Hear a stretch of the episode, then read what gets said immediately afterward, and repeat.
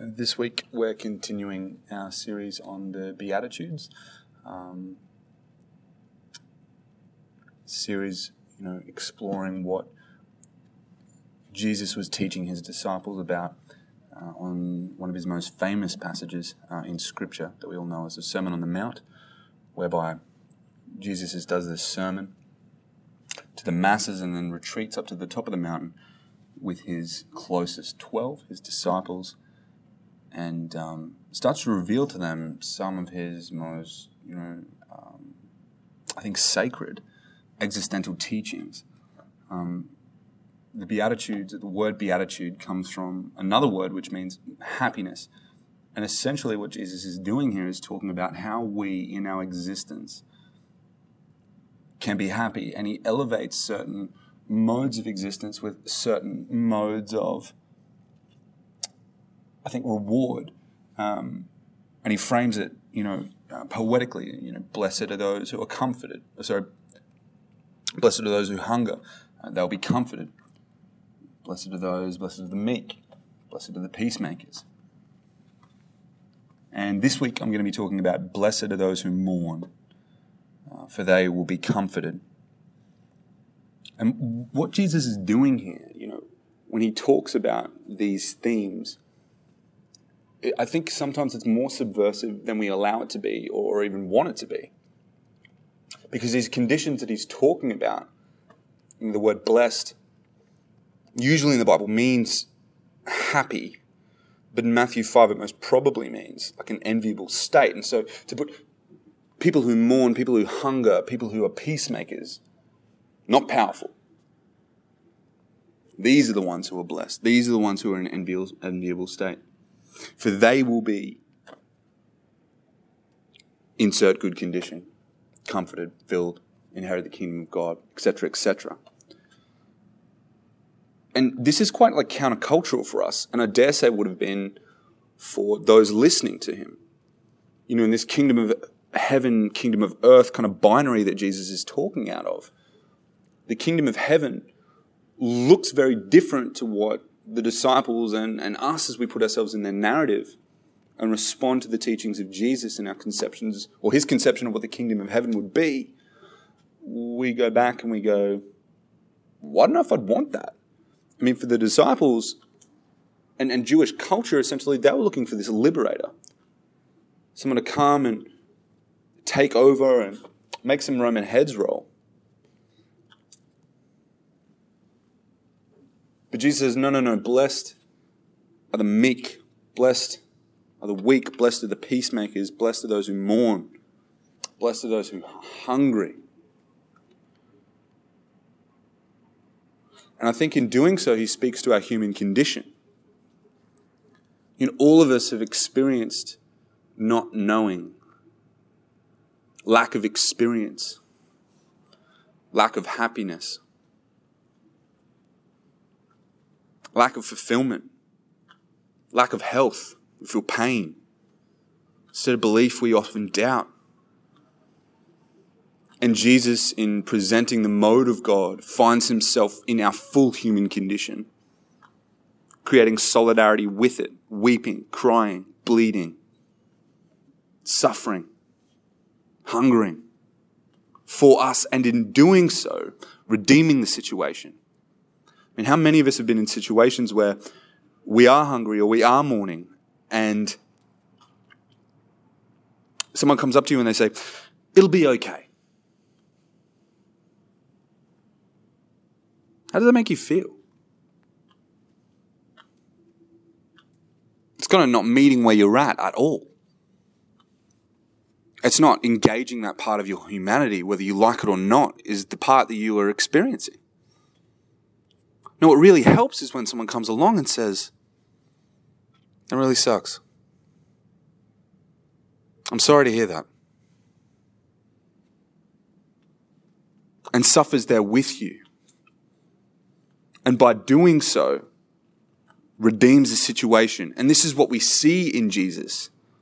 And I think it's something we can sentimentally herald and hold in high regard, but when it actually comes to the crunch, we're often uncomfortable with it. And why is that? Why is this part of our existence, this mourning, this sadness, this brokenness, something that we shun and not engage? I thought about this, and, and there are a few reasons I can think off the top of my head, and there's potentially more. Is it insecurity? Is it the fact that we're insecure about our powerlessness? We're insecure about the parts of our existence that are not ideal. And so we just don't talk about it because we don't want to raise up something that makes us feel bad. Is it because of our tribal identity? This instinct that we have, we don't want to let the tribe down, we don't want to be the weak link. Is it even hedonism? Where we want to please the senses all the time at the cost of engaging ourselves as we are. Or even is it cultural baggage?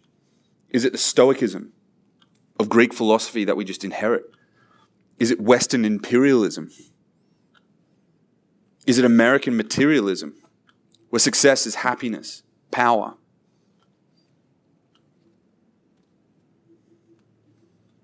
That causes us to just overlook this part of our existence, this mourning, this suffering that we're inevitably going to go through. And what's so subversive about Jesus in his most intimate teaching with his most intimate friends is that to be in an enviable state is to live as you are, is to mourn. And in that mourning, as you engage it as it is, you will be comforted. And this is telling of Jesus' wider ministry. Our redemption is in, in his dying, in his pain with us.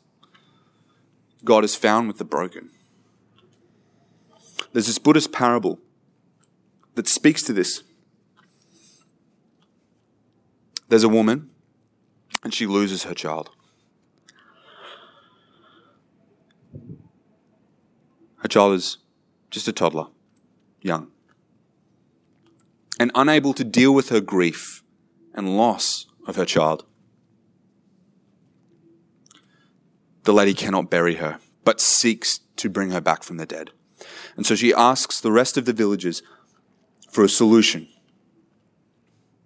for something that can bring her daughter back to the dead. And the villagers say there's a man who lives on a mountain, that mountain. And if you follow it about halfway up, you'll find a river. And on the other side of that river, there'll be a house. And in that house, there lives a man, and he'll be able to bring your daughter back to life. And so she ventures up the mountain and takes the body of her, of her dead child, and she comes across the river and she crosses it and she finds the house and she knocks on the door of that house and an old man answers the door and she says, I live in that village down there, pointing to where she came. Or came from, sorry. And the villagers told me that you can help me. You see, my daughter has died and I can't let her go. I can't let death's grip have its final say. Can you help me? And the old man says, Yes, I can help you. What I'm going to need to help you through this is a mustard seed from a house that has not been touched by pain or suffering. Bring me this mustard seed, and your daughter will be healed. Your pain will be healed. And so, with this instruction, she goes back to the village. And as she knocks on each door and is invited in and asks the question, seeking to find this mustard seed that's been untouched, she starts to share and hear stories of suffering and pain and affliction that everybody in the village has at some point in their life experienced. And as each of the villagers share their own stories, she's able to come to grips with her own and is able to move on from her pain and bury her daughter. Within that story, the wisdom of it is that there's not always a magical remedy to the problems that we have. Power does not always solve weakness.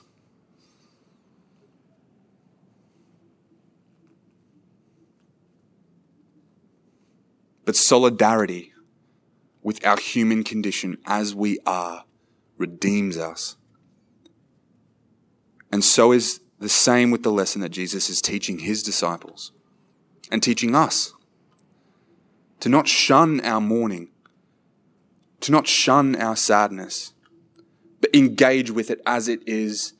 And furthermore, having that conscious experience of mourning and of sadness and having experienced it, to go out and redeem others in their sadness and their mourning because we're able to engage them with our own experience.